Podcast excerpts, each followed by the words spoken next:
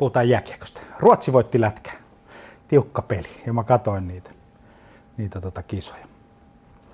Jääkiekon MM-kilpailut on, on tota, semmoinen kisa Suomessa, että se kerää todella paljon huomiota, se kerää ihmisiä telkkanin ääreen ja ne on muuten nyt maikkarilla, eli mainostelevisiossa.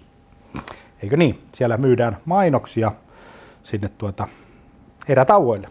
Ja tämä Lätkän MM-kisat on, on, on erittäin tunteikas ja pitää ihmiset siinä kanavalla, koska ne tsemppaa Suomeen voittoa. Ja, eikö niin? Kun Suomi pelaa lätkää, niin se iskee joka jätkää. Joo. Mutta mainostajat. Onko nyt ymmärtänyt, että ihmiset katsoo tää laite kädessä niitä kisoja? Eikö niin? Sitten kun tulee mainoskatko, niin tiedätkö mitä? Ollaan tälleen. Tai mennään käymään siellä. Me ollaan tässä. Niin yksikään mainostaja ei ottanut huomioon sitä ekosysteemiä, joka on mahdollista rakentaa sen tunteen ympärille. Tämä on muuten vuoden päästä seuraavan kerran mahdollista. yksi, missä se on myös mahdollista, niin on noin itsenäisyyspäivän vastaanotto. Sielläkin on huomiota jaossa. Siellä ei ehkä tunteita niin paljon, mutta siellä on huomiota.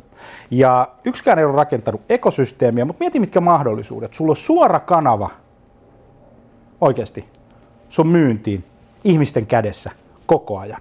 Sen sijaan sieltä telkkarista tulee kaiken näköistä, eikö niin tarinalogo, tarinalogo, tämmöistä niin sanottua brändimainontaa, tosi nastaa ja, ja, ja hyvää tämän tyyppistä. Nyt mä en sano, että se olisi jotenkin huonoa tai, tai se ei toimisi tai näin päin pois. Se mitä sanon vaan, niin kuin sulle mainostaja, joka, jolla on niin kuin markkinointibudjettia ja sä pistät fyrkkaa niin kuin sinne telkkariin, niin sun pitää ajatella se ekosysteemi.